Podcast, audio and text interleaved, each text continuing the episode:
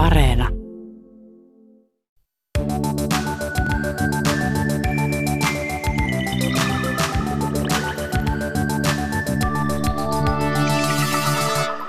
Aina kun mä kuulen, että jokin firma on ajautunut konkurssiin, niin siitä herää suoranaisia kauhun tunteita. Tulee sellainen olo, että voi ei, mikä tragedia, onkohan se yrittäjän elämä ihan tuhoutunut, mitenköhän se selviää. Ja pelkkä sana konkurssi kuulostaa pelottavalta. Siitä tulee mieleen 1990-luvun konkurssiaallot ja epätoivo. Eikä varmasti syyttä, sillä moni on ajautunut silloin Ysärillä tosi pahaan tilanteeseen konkurssin takia. Mutta yhtenä päivänä mä tajusin, että mä en oikeastaan täysin tiedä, että mitä konkurssi nykyään tarkoittaa. Mirka, mikä tunne sulle nousee sanasta konkurssi? Tosi pelottava asia. Vieläkin. Tänään me puhutaan siitä, miten Mirkan firma ajautui konkurssiin, mitä siitä seurasi Mirkalle ja miten hän on selvinnyt siitä. Mä olen Julia Tureen ja tämä on melkein kaikki rahasta.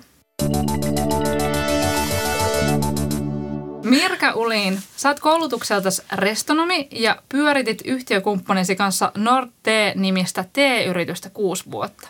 Teidän firma valmisti pohjoismaisista mauista laadukasta teetä ja teillä oli suuret kansainväliset suunnitelmat. Esimerkiksi Japanin valloitus oli käynnissä. Kuitenkin viime tammikuussa sä hait yrityksen konkurssiin. Aloitetaan alusta eli vuodesta 2014. Silloin teillä oli loistava bisnesidea. Miten se syntyi? No, niin kuin kaikki hyvät bisnesideat syntyy, niin nehän syntyy siitä, että esitetään ongelma ja sitten sitä ruvetaan ratkomaan. Me oltiin mun kavereiden kanssa kahvilla tai brunssilla ja mä tilasin teetä ja olin taas aivan pöyristynyt, kuinka surkeita teetä oli tarjolla ja kaikki muut saa jotain niin kuin avaruusaluksia kahvinsa päälle. Ja se oli niin kuin megasuorituksia. Sitten siellä on ne kymppitonnin mageet kahvikoneet ja sitten se tarjoilija tietää kaiken kahvista – Joten otin sitten semmoisen oman monologin ja valitin puolitoista tuntia, että miksi teetä ei ole hauduteta kunnolla. Ja ilmeisesti mä oon sanonut jotain järkevää, koska sitten mun yhtiökumppani tai ex-yhtiökumppani mm. tota, soitti mulle pari päivää myöhemmin, että hei, että mitä voitaisiin tehdä tälle asialle. Aivan. No hei, miten sä lähtisit siitä käyntiin? No siihen vaadittiin tosi paljon punaviiniä. Kuten eri, kaikkien hyvien yritysten Kyllä. alulle saattamiseen Kyllä. Vaaditaan. Sitten siihen vaadittiin paljon oliviöljyä, mitä laitettiin iholle kesällä, jotta ruskettu samalla. Mutta toki kyllä se vähän muutakin vaati. Lähdettiin siis vaan katsomaan, että millainen tee-ala on ja mitä, mitä siellä on niin kuin mahdollisuuksia on ja mitä, mikä meidän mielestä toimii hyvin ja mikä ei toimi hyvin. Ja me ollaan siis yhteensä mun ex-yhtiökumppanin kanssa asuttu ulkomailla yli kymmenen vuotta. Eli oli semmoinen niin näkemys siitä, että mitä silloin kaipaa, kun on ulkomailla. Ja totta kai perhettä. Ja mitä nyt on niin ystäviä ja tuommoisia pikkujuttuja. Niin, Mut, mitä näitä on. Mutta siis mikä oikeasti niin itse kaipasi, niin oli sitä Suomen luontoa. Ja sitä, että sä voit kävellä ihan missä vaan. Sä voit kerää mustikoita ja puolukoita ja makaa mättäällä ja mitä ikinä. Mutta se ei tapahdu, siis se ei onnistu ulkomaille. Et se, Englannissa sulla on tietty polku, mitä sä kävelet ja jos sä siitä lähet, niin sieltä tulee joku vihainen mies ja Niinpä. tulee heti, että häätää sut pois sieltä. Haulikko kädessä. Just näin. Mä olin sanomassa, mutta sitten mä ajattelin, että mä en sanoisi. mutta tota, niin siitä niin kuin ikään kuin lähti se, että me, me juodaan kaiken maailman mustikkamuffinssi teesekoituksia, missä on jotain mangonpapaa ja banaania, mutta me ei koskaan tunnuta käyttävän niitä raaka-aineita, mitkä itse asiassa sijaitsee täällä meidän lähellä Suomessa. Joten mä ajateltiin, että tehdään se. Kerran kun kukaan muu ei tehnyt sitä. No näin jälkikäteen ajateltuna, niin siinä oli ehkä joku syy, miksi kukaan ei ole tehnyt sitä. Ja tota, sitten me tavattiin myös sattumoisin semmoinen jenkkinainen, joka tituleeraa itseään nimellä T-Lady. Ja laitettiin hänelle postia, sähköpostia, kirjoiteltiin Amerikkoihin ja siis hän sitten tuli Suomeen. Ei meidän takia toki, hetken luulimme näin, ei suinkaan. Ja tota, se antoi meille sellaisia speksejä tavallaan, että mihin suuntaan pitää lähteä menemään. Ja meillä oli heti alusta lähtien se niin kuin ajatuksena, että kansainvälinen T-yritys viedään Suomen luontomaailmaan. Wow, kuulostaa ihanalta. Tota, no, se yritys vaati varmaankin sit jo heti jonkinlaista rahaa. Joo, ensin tietenkin käärittiin kaikki, mitä tililtä löytyi suurin piirtein ja sitten me haettiin eka laina oli ehkä, mitäköhän se olisi ollut, joku 50 tonnia. Joo.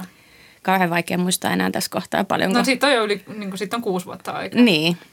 Ja, tota, ja sillä me lähdettiin sitten ostamaan raaka-aineita ja tietenkin vähän itselleenkin jotain piti saada. Mutta ylipäänsä kun sä lähdet nollasta ja me haluttiin oma purkki, omat etiketit, omat teet ja me ei haluttu tehdä sellaista geneeristä parfymiteetä, vaan Joo. haluttiin, että siellä on nyt oikeasti mustikkaa ja nokkosta ja kuusen kerkkeä ja tämmöistä, niin se vaatii sitä aina vähän enemmän pääomaa.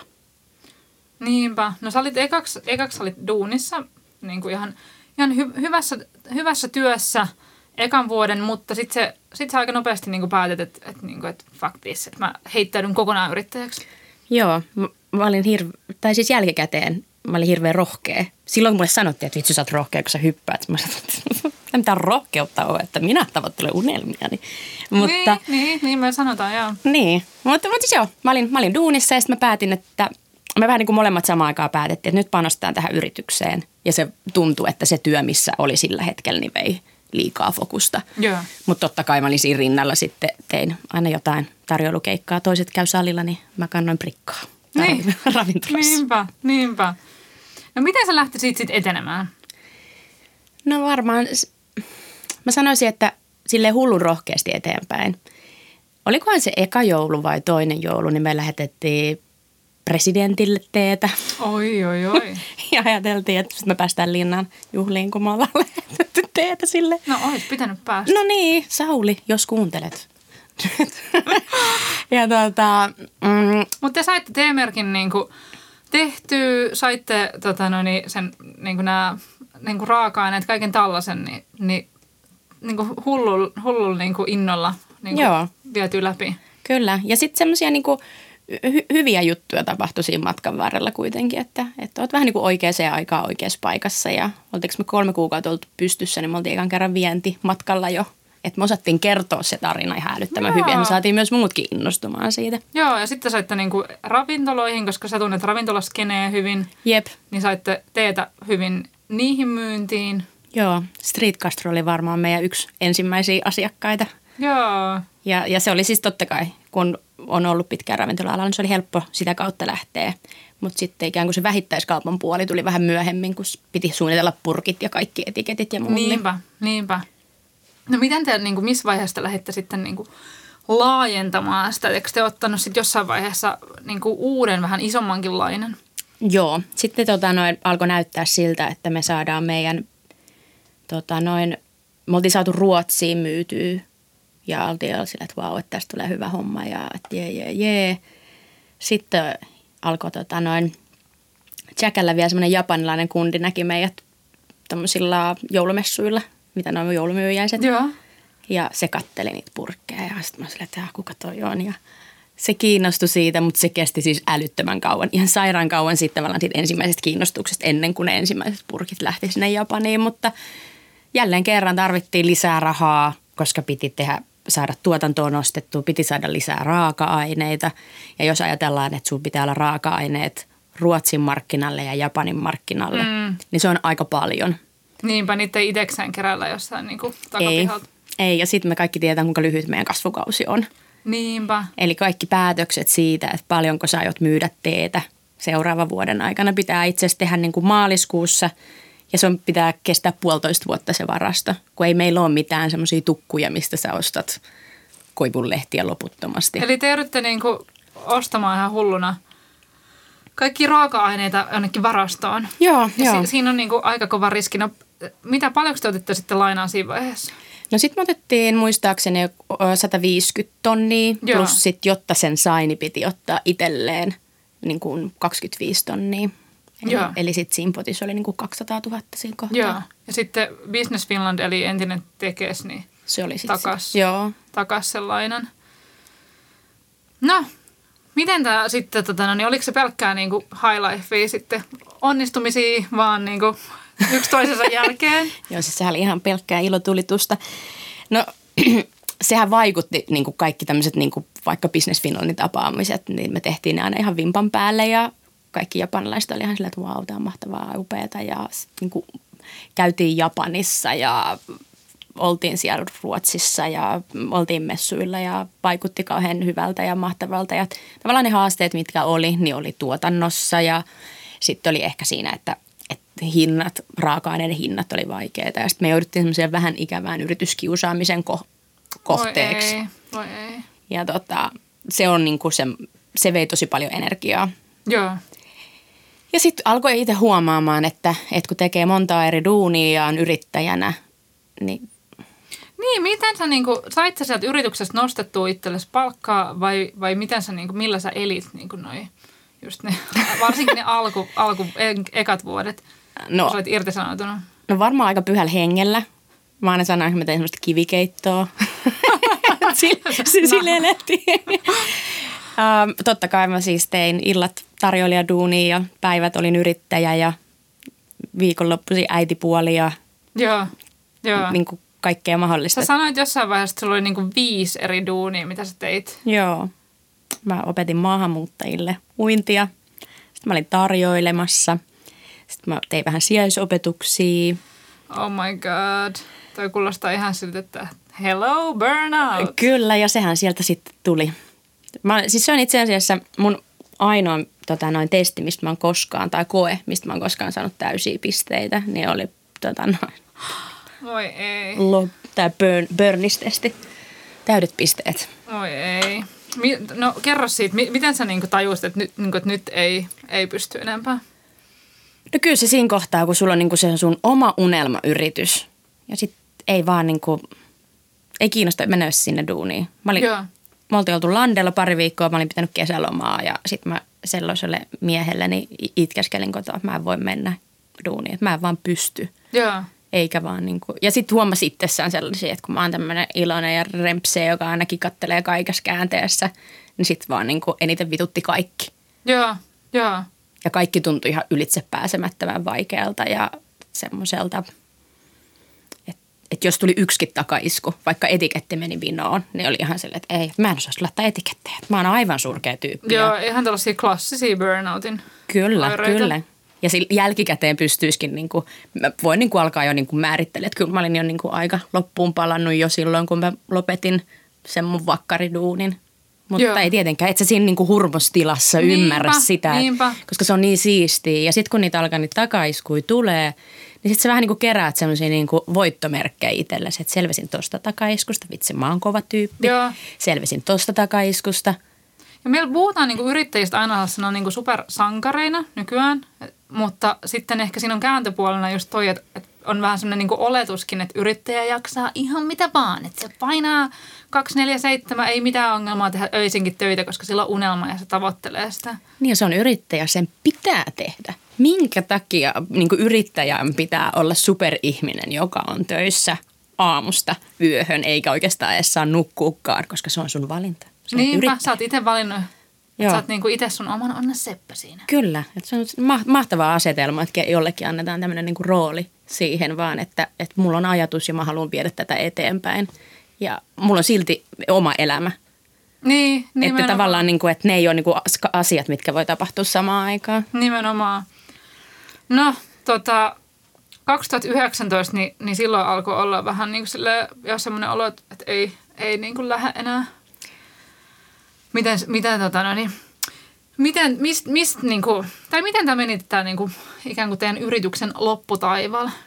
No se oli kyllä ehkä niin kuin jopa kaikista vaikein taival, kun alkaa niin kuin ymmärtää, että mä en jaksa, toi toinen ei jaksa. Ja mä olin jo siinä kohtaa vähän niin kuin, no en nyt sano, että mä oon parantunut pörniksestä edelleenkään, mutta olin parantumassa. Joo. Ja sitten mä alen näkee toisessa niitä piirteitä. Sitten alkaa loppua rahat ihan totaalisesti. Ja oikeastaan ollaan siinä kohtaa, että otetaanko taas lainaa vai niin kuin, että mi- millä hitolla me saadaan rahaa. Ja sitten alkaa laskemaan eri laskuja, että ei, ei, onko tämä kannattavaa tämä toiminta. Ja kyllä niin kuin, no kaikki tietää, että kun parisuhteen loppu alkaa häämöttää, niin alkaa aika paljon myös ole tappeluita ja Joo. kinasteluita. Niin, niin kyllä mekin ruvettiin sitten niin tappelee ihan jostain aivan typeristä jutuista. Joo, joo. Ja se tavallaan niin kuin, niitä keskusteluja käytiin pitkään ja niitä aina sitten tavallaan niin kuin vähän siirrettiin, että, että no pitäisikö nyt tehdä jotain muuta ratkaisua. Ja aina oli semmoinen niin kuin aina toinen löysi semmoisen, että, että yritetään vielä ja, teillä oli paljon tätä. kaikkea, niin kuin, teillä oli se Japanin markkina ja kaikkea niin kuin, hyvää oli ikään kuin, niin kuin il- ilmassa koko ajan. että ei se ollut mitenkään silleen, sellaista niin kuin epätoivoa pelkkää. Joo, ja se, niin kuin se Japani eritoten oli semmoinen, että mä olin 2019 maaliskuun Japanissa. Joo. Sitten mä lähdin vielä Kiinaan pääsiäiseksi. Ja sitten mä olin sen jälkeen, että ei, että vitsi, tämähän mahtava juttu. Ja vähän niin kuin jäi odottaa, että mitä näette niin tämän kuukausi Japanissa ollaan isoilla, me, niin kuin yhdellä Aasian isoimmilla messuilla. Että nyt tapahtuu mahtavia juttuja. Niinpä. Sitten ei tapahdu mitään. Kaikki ne niin kuin lupaukset, mitä siellä on semmoisen kermakakun päällä Niin. tarjottu, niin yhtäkkiä vaan niin kuin sulaa sun käsissä. Niinpä, koska meillä on semmoinen niin kuin narratiivi, että ja sitten tapahtui se viimeinen valainen, joka loksautti kaikki osaset yhteen ja sitten niin kuin mieletön menestys alkoi. Kyllä, se on just semmoinen, niin kuin, että ja sitten kaikki oli vaan silleen, wow, vähän niin kuin, että jos sä lähtisit juoksemaan maratonia ekaa kertaa, niin sitten itse asiassa juokset alle 2.30. Niin. Sama mentaliteetti. Nimenomaan. Mutta okei, sitten tota, no, niin 2019 syksyllä asiat alkoi mennä ihan silleen, että, että ei täsmännyt enää niin kuin matikka siinä yrityksessä, että, että alkoi tulla, niin kuin, että, että velkoa ei pystytty enää maksamaan. Joo, ja se alkoi olemaan niin kuin se pelottava hetki, että yhtäkkiä sulla tulee niin kuin laskuja ja sitten sä tajut, että, että näitä ei ole varaa maksaa. Ja mitä ihminen tekee? Ei avaa niitä kirjeitä. Joo, joo. Vaan niin kuin työntää niitä vähän niin kuin pois. Sä tiedät ihan tasan tarkkaan, että sulla on se lasku siellä, sun pitää maksaa se, mutta sitä ei pysty. Mutta tietenkin ollaan syksyssä. Totta kai halutaan vielä katsoa joulun myynti. Niinpä, koska ihmiset juo, juovat jouluisin teetä. Kyllä, ja meidän tuote oli lahjatuote, lifestyle-tuote, eli sitä meni joulusin ja ylipäänsä niin kuin se sesonki alkoi siitä syksystä sinne suurin piirtein kevääseen. Mutta ei se vaan niin kuin, se oli erilainen joulu. Mä luulen, että se näkyy muuallakin, että me ei oltu niin kuin ainoat. Ja sitten tammikuussa, kun tuli luvut kaikista joulumyynneistä, siis käytännössä meidän joulumyynti tulee kaikki tuommoisen niin pop-up-myymälöiden Joo, kautta, joo. jolloin ne myynnit näkyy vasta sitten niin seuraavassa tammikuussa. Niinpä, ne, tota, nimenomaan. ja sitten todettiin, että ei, että nyt, nyt, nyt tämä saa riittää. Et Joo. e- ei, me, ei, me ei suoriuduta. Tässä ei yksinkertaisesti ei ole mitään mahdollista keinoa, ellei tapahdu jotain mahtavaa. Ja se Japani oli katottu, se Ruotsi oli katottu ja me tiedetään kaikki, kuinka paljon suomalaiset juo teetä. Niin. Joten te, sä itse sitten niin kuin lopulta itse hait teidän yrityksen konkurssiin. Joo, yhteispäätöksin tehtiin se päätös ja totta kai se vaatii siis, kun on osakeyhtiö, niin vaatii myös hallituksen kokouksen. Ja nehän on tosi hienoja kokouksia näin kahden yrityksen firmassa, mutta joo, mä menin sinne tota noin, käräjäoikeuteen viemään niitä papereita. Se oli kyllä myös semmoinen. Mä jouduin jopa luo pussin matkalla mun pullon avaajasta. se oli kauhea hetki Kaiken, kaiken sen lisäksi. Kaiken sen lisäksi. Mutta se oli tosi jännä siis se tunne tavallaan. että Niin sä olit siis, se, se oli se turvastarkastus. Joo, niin, niin se oli turvatarkastus, pitää ehkä silleen. Sen takia, että joku, joku ajattelisi, että nyt toi kun vetää ranteet Joo, joo, turvatarkastuksen vuoksi mun piti antaa pois. Mutta siis se, että, että on puhuttu jostain asiasta, on tehty se päätös, että nyt se tehdään. Ja se ei ole mitään muuta, kun sä viet vaan paperit. Ja sen hetken, kun se, siellä oli mutta tosi kiva henkilökunta, sinne vaan propsit ja kaikki pisteet, kannattaa puhua niille. Miten, miksi mä katson aina tuonne mikkiin, kun mä paljon Siellä- puhutella. Siellä, siellä he ovat. Joo. Hei. Niin, niin tota, niin se tunne on vain niin kuin, niin kuin älytön. Että sit sanat paperit, sit se painelee jotain vähän lappuja ja pistää leimoja siinä. Ja sit se on silleen, että kiitos. Niin, hyvästi unelma. Hyvästi unelma, hyvästi niin kuin kaikki maailman vallotukset. Ja mä oon siis aina huudellut, että mä oon jonain päivänä Forbesin etukannessa. Ja mä vähän niin kuin jouduin myös siinä kohtaa, että ei saameri, että Forbes ei varmaan ota tämmöistä epäonnistunutta T-yrittäjää. No, we, we will see. We Mm, will see. ei tiedä, ei Olet tiedä. Nuori ihminen. tota, mä kysyin Suomen yrittäjien lainsäädäntöasioiden päällikkö Tiina Toivoselta, mitä konkurssi tarkoittaa. Ja nyt seuraa tällaista pientä monologia. Tiina sanoi, että konkurssi edellyttää, että liiketoiminta on muuten kuin tilapäisesti maksukyvytön, eli se ei pysty suoriutumaan veloista ja velvoitteista, kuten veroista, eläkemaksuista tai lainanlyhennyksistä. Ja tota, siis yrityksiähän ei yleensä niin kuin, tarvitse mitenkään lopettaa erityisesti konkurssiin, vaan ne voi ajaa alas ihan sille hallitustikin. Mutta konkurssi tarkoittaa sitä, että ei ole varaa maksaa niitä kaikkia velkoja. Eli se on maksukyvytön. Ää, yrittäjä voi itse hakea omaa firmaa konkurssiin, niin kuin Mirka teki, mutta sitten tyypillisesti myös joku toinen velkoja voi hakea sen konkurssiin, esimerkiksi eläkeyhtiö tai verottaja. Ja sitten kun konkurssihakemus on jätetty sinne käräjäoikeuteen, niin yrittäjän tehtävä on käytännössä vaan sen jälkeen niin kuin odotella, että asiat lähtee rullaamaan. Kauaksi te odotetti sitten sen jälkeen, kun sä olit jättänyt silloin tammikuussa sen konkurssihakemuksen? No siinä meni lopun viimein aika kauan, koska kiitos koronan, niin meidän tota, konkurssiasiamies sai koronan. Oh. Niin, tota, niin sitten oli vähän yhtäkkiä kolmeen viikkoa ei kuulu yhtään mitään, sitä vähän paniikki. Mutta olisikohan kaikki jollain tavalla kesäkuu, toukokuu, kun tuli sitten niin kuin lopullinen päätös. Joo, että... joo. Tota, toi Tiina sanoi, että niissä saattaa mennä ihan riippuen niin kuin yrityksestä, että, että millaiset niin kuin talous, taloussysteemit siellä on, niin kolmesta kuukaudesta jopa ihan siis niin kuin vuosiin. Että, Joo. Mutta tietenkin niin kuin, sit voi olla niin kuin paljon monimutkaisempia osakeyhtiöitä sitten kyseessä. Mutta siis siinä konkurssissa ää, yrityksen ver- varat ja velat selvitetään ja, ja tota, pesän selvittäjä eli niin kuin asianajaja ne selvittää ja siinä vaiheessa yrittäjä on käytännössä katsoen sivuroolissa ja vaan niin kuin toivoo, että se homma hoituisi mahdollisimman nopeasti, jotta ihminen niin kuin pääsee eteenpäin elämässä. Ja tuossa on varmaan niin kuin hyvä just niin kuin ottaa huomioon se, että, että miksi se kestää pidempään, niin on varmasti just se, että paljon sulla on esimerkiksi varastoa. Niin, Koska se varasto olisi hyvä realisoida. niinpä, koska se on jonkun arvoista Niin. tietenkin. Niin siinä on myös semmoinen niin hyvä, jos joku nyt miettii, että o, niin kuin, olisiko hyvä hetki nyt ajaa konkurssiin, niin, niin kannattaa ottaa huomioon se. Niinpä, Että, nimenomaan. Ja no siinä konkurssissa se omaisuus sitten jaetaan niille velallisille ja sitten se, mikä sitten sen jälkeen jää jäljelle, niin sitten se on vaan niinku, ne, niitä velkoja ei, eivät velalliset sitten tule saamaan, jos on niinku, etenkin jos on osakeyhtiö eli niinku yrittäjästä erillinen yhtiö, toisin kuin vaikka toiminimi. Mutta sitten jos yrittäjä on itse taannut niitä velkoja niin kuin henkilökohtaisesti, niin sitten niin kuin yrittäjäkin joutuu niin kuin jonkinlaiseen vastuuseen tästä. Niin, niin ol- oliko, niin kuin, teillä oli sitä lainaa ollut, jota te ette saanut kaikkea maksettua takaisin, mutta, mutta tota, no, niin, miten niin sun taloudessa kävi sitten tuossa kohdassa? no täälläkin sitten se, niin se seuraava niin kuin taistelu ikään kuin, ja se ehkä se kaikista vaikein taistelu itselleen, koska oli tajunnut, että oli niin hurmospäissään uskonut siihen omaan juttuunsa, että on laittanut nimen niihin pankin papereihin. Ja mulle tuli about 35 tonnia maksettavaa. Ja siinä kohtaa, kun sä olet, pidät niitä, sitä maahanmuuttajien uimakouluja ja oot sijaisope ja mm. kannat prikkaa, niin se ei ole kauhean niin kuin uskottava pankin silmin, että se pystyy sit selviämään niistä lainakuluista.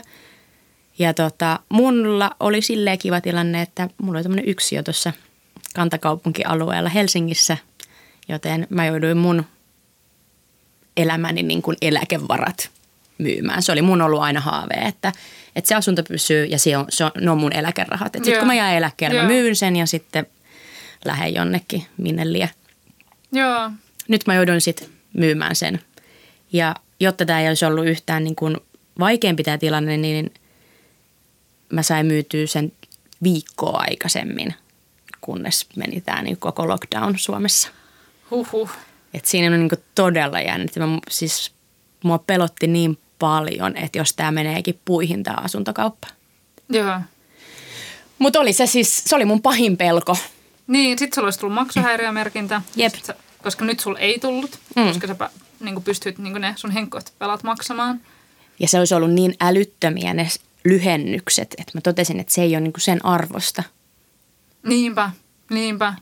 Et ei, ei se Elämä niin kuin, olisi mennyt aivan niin, niin, mahdottomaksi. niin. Ja mä olin jo elänyt sitä, niin kuin sitä kivikeittakautta, niin. missä, missä mä uskoin siihen mun omaa unelmaa. Mutta nyt mulla ei olisi ollut enää mitään tavalla, mikä olisi kannatellut mua. Muuta kuin mä että mä olisin varmaan sitten vaan niin kuin itkeskellyt kotona ja juonut kylmää kahvia, kun ei teetäkään olisi enää halunnut juoda. Niinpä. Tota, toi Tiina sanoi, että, että jos yrittäjillä jää henkilökohtaisesti velkaa maksettavaksi, niin hän voi sen konkurssin jälkeen hakeutua velkajärjestelyyn ja tällöin pyritään usein siihen, että henkilö maksaisi tiettyä osuutta veloista kolmisen vuotta pois, koska niin kuin yleensä velat tota noin, niin kolmessa vuodessa, niin niiden niin kuin takaraja tulee, mutta sitten jos on ihminen ulosotossa, niin sitten se, se niin kuin velkojen maksu vie kestää jopa 15 vuotta. Ja nämä niin kuin riippuu tosi paljon tilanteesta. Mutta se, että kun silloin Ysärillä oli näitä konkurssin tehneitä ihmisiä, joiden niin kuin koko tulevaisuus vietiin täydellisesti, ja silloinhan tuli tosi paljon itsemurhia näiden niin kuin tämän epätoivon takia, niin sellaista niin kuin ei päästetä enää käymään samassa mittakaavassa kuin silloin, vaan näitä lakeja on muutettu silleen, että, että näillä veloilla on niin kuin aikarajat, että, että sun koko elämää ei niin kuin tuhota sen takia, että sä oot, sä oot niin kuin mennyt ja uskaltanut yrittää. Ja ja tota, Tiina Toivonen sanoi, että, että nyt on oletettavaa, että keväällä 2021 me tullaan näkemään konkurssiaalto tämän koronan takia, eli näitä konkursseja tulee. Suomessa tavallisena vuotena on niin kuin about 3000 konkurssia per vuodessa. Ja vuonna 2019 niitä oli 2600, eli, eli ei ne nyt niin kuin mitenkään hirveän epätavallisia enää nykyään ole. Mutta olisi niin kuin äärimmäisen tärkeää se, että että konkursseihin ei enää liittyisi niinku mitään häpeää tai niinku sellaisia niinku ton tyyppisiä tunteita. Tota, hävettikö sua sitten se konkurssi jotenkin? No kyllä se, mä en niin tiedä, että hävettikö mua. Mä oikein tiedä, mikä se tunne oli, mutta se oli ehkä niin kuin vaikein oli siinä, että, että kun me oltiin keskenään me puhuttu siitä, me oltiin keskenään päätetty. Mutta siinä kohtaa, kun sä tuut ikään kuin ulos kaapista sen asian kanssa, niin on jo jollain tavalla käsitellyt sitä Totta. asiaa. Ja sitten muut alkoikin olla että voi ei, että ihan kauheata, että miten toi tapahtui. Ja sitten oli että aah, niin joo, toikin tapahtui, koska sen oli jo jollain tavalla käsitellyt. Joo, ja sitten niitä asioita ei välttämättä huutele ulos ihan hirveästi silloin, kun ne on meneillään. Ei, eikä niitä oikein voikaan siinä kohtaa. Että ei kukaan halua puhua sellaisista asioista. Niinpä, et, niinpä. Et nyt, nyt niin kuin elellään niin kuin tosi vaikeaa. Vähän niin kuin parisuhteessa, että jos sulla on ihan hirveät ongelmat ja te mietitte eroa, niin kyllä se yleensä on se ero-uutinen, mikä kerrotaan. Niinpä, niinpä, nimenomaan. No miten ihmiset reagoi sitten? No ehkä maailman paras reagointi oli tota noin, mä rupean melkein aina itkettää, kun mä kerron tätä, mutta ää, yksi meidän asiakas ää, oli Float Kallio. Joo. Ja tota noin, Float Kallion omistaja Tommi laittoi mulle Facebookissa viestiä – että kuulin ihan kammottavan uutisen äsken, mutta mikä ihanaa, niin sun kelluntatilille on tullut viisi kelluntaa. Ei vitsi. Just tollaista niinku yrittäjä tukea toistaa. Se oli siis, siis mä vaan itkin kotona ja sitten mä laitoin siitä vaikka kaikille, että en mä kestä, että miten voi olla tällaisia Tällaista ihmisiä. empatiaa ja niinku tuollaista kunnon myötätuntoa. Joo. Ja se on ollut, siis ne kellunat on kyllä ollut mulle semmoinen pelastus. Et siellä on käyty itkemässä ja siellä on käyty pohtimassa. Ja, Mutta mut just siihen hetkeen, kun susta tuntuu, että sä kun, kun mä en niin osaa sanoa, että onko se epäonnistumista, mutta sä myönnät, että tämä ei toiminut. Joo, joo. Ja se, tämä ei niin kuin ollutkaan nyt se hyvä, hyvä juttu. Niinpä, että se, siltä tarinat, tai se ikään kuin se sun story ja tämmöinen niin narratiivi, että tästä tulee hyvä juttu, niin se viedään niin kuin matto lähtee jalkojen alta. Joo, Mulla oli itsellä semmoinen juttu, että mä olin vielä eronnut vuotta aikaisemmin. Joo. Niin mä olin jotenkin käsitellyt sitä luopumista niin paljon jo siinä mun omassa erossa, että tämä tuntui jopa niin kuin ihan lastenleikiltä. Okei. Okay, Siinä okay, mielessä, joo. koska se... No samoja tunteita. Niin, ihan, ihan samoja tunteja, tunteita joutuu käymään läpi. Että sä joudut luopumaan jostain, mikä on sulle ihan niin kuin äärimmäisen tärkeä. Ja sä niin kuin, varsinkin jos niin kuin siihen liittyy semmoisia niin kuin että sitä ei erota vaan sen takia, että ikään kuin toinen kävi tuolla jotain niin. tekemässä. Mutta se, se, se on niinku ikään kuin siinä, että niin kuin meilläkin, että mentiin eri suuntaan. Mä kysyin, kysyin tota Instas niin kuin yhden toisenkin storin, jossa ihmiselle oli käynyt taloudellisesti tosi huonosti, mutta hän oli selvinnyt siitä ja mun mielestä just tällaisia niin kuin selviytymistarinoita pitää, pitää kuulla. Kuunnellaanpas. Moi. Mä velkaanuin tosi pahasti nuorempana ottamalla lainaa toisen perään ja tuhlaamalla kaiken. Mä menetin lopulta mun luottotiedot ja mä maksoin monta vuotta velkoja korkojen kerran ulosottoon. Pahassa kuopassa mä kuitenkin päätin, että mä haluan erilaisen elämän ja mä aloin tekemään määrätietoisesti muutoksia sen eteen. Pitkä tie se oli ja ajoittain tuskallista peiliin katsomista. Mutta nyt mä oon maksanut mun velat ja hiljattain mä perustin kirjakustantamon. Ja sitten me rakennetaan myös pari taloa mun puolison kanssa, joka muuten myös tuli mun elämään muutoksen kautta. Lisäksi mä sijoitan rahaa säännöllisesti osakkeisiin ja toivottavasti pian myös asuntoihin. Mä opin sen, että rahan arvo täytyy ymmärtää. Kympilläkin on merkitystä. Mä opin myös sen, ettei velkaantuminen määritä ihmisarvoa. Nyt viime vuosina mä oon oppinut myös sen, että rahan voi laittaa kasvamaan itsestään.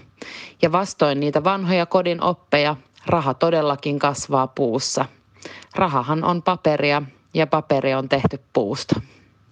Yle.fi kautta oppiminen osoitteesta voi käydä lukemassa yhden toisenkin tällaisen taloudellisen katastrofin ja tarinan siitä, että miten selvittiin siitä ja siellä kyseessä on hometalo. Tota, Mirka, sulla oli sitten niinku, sit sulla oli niinku ikään kuin tämä niinku pahin tapahtunut, eli yritys oli mennyt konkurssiin ja, ja nyt sitten on, niinku, ei sitten ole, niinku mitenkään hirveän pitkä aika, että nyt me eletään niinku syksyä 2020 niin millainen fiilis sun nyt on, on siitä, kun ihmiset aina sanoo, että kannattaa seurata unelmiaan, jos haluaa perustaa yrityksen, niin, niin on rohkea ja tee se. Niin, niin mitä mieltä saat tällaisesta yrityshehkutuspuheesta? Toi, toi on tosi paha, koska mä niin kuin haluaisin ihan hirveästi sanoa, että menkää, tehkää ja kokeilkaa ja laittakaa niitä nimiä vähän niihin tyhmiin asiakirjoihin, koska ei koskaan voi tietää, että jos just tämä juttu onkin mahtava – mutta ehkä tästä tulee se juttu, että, että tavoitelkaa niitä unelmia, mutta niihin voi myös säästää vähän rahaa. Voi miettiä erilaisia rahoitusmalleja, pitää kerää ihmisiä ympärille, ketkä osaa sitä asiaa. Mutta en mä, siis joku kysyi mutta tekisikö mä uudelleen tämän koko matkan, niin kyllä edelleen on sitä mieltä, että kyllä mä sen tekisin kaiken. Joo, no mihin, mihin tää, niin kuin, mitä sä nykyään teet? Mihin tämä on johtanut sut? No tämä on johtanut siis siihen, että mullahan on siis ensimmäistä kertaa monen vuoteen rahaa, koska mä myin sen mun kotini.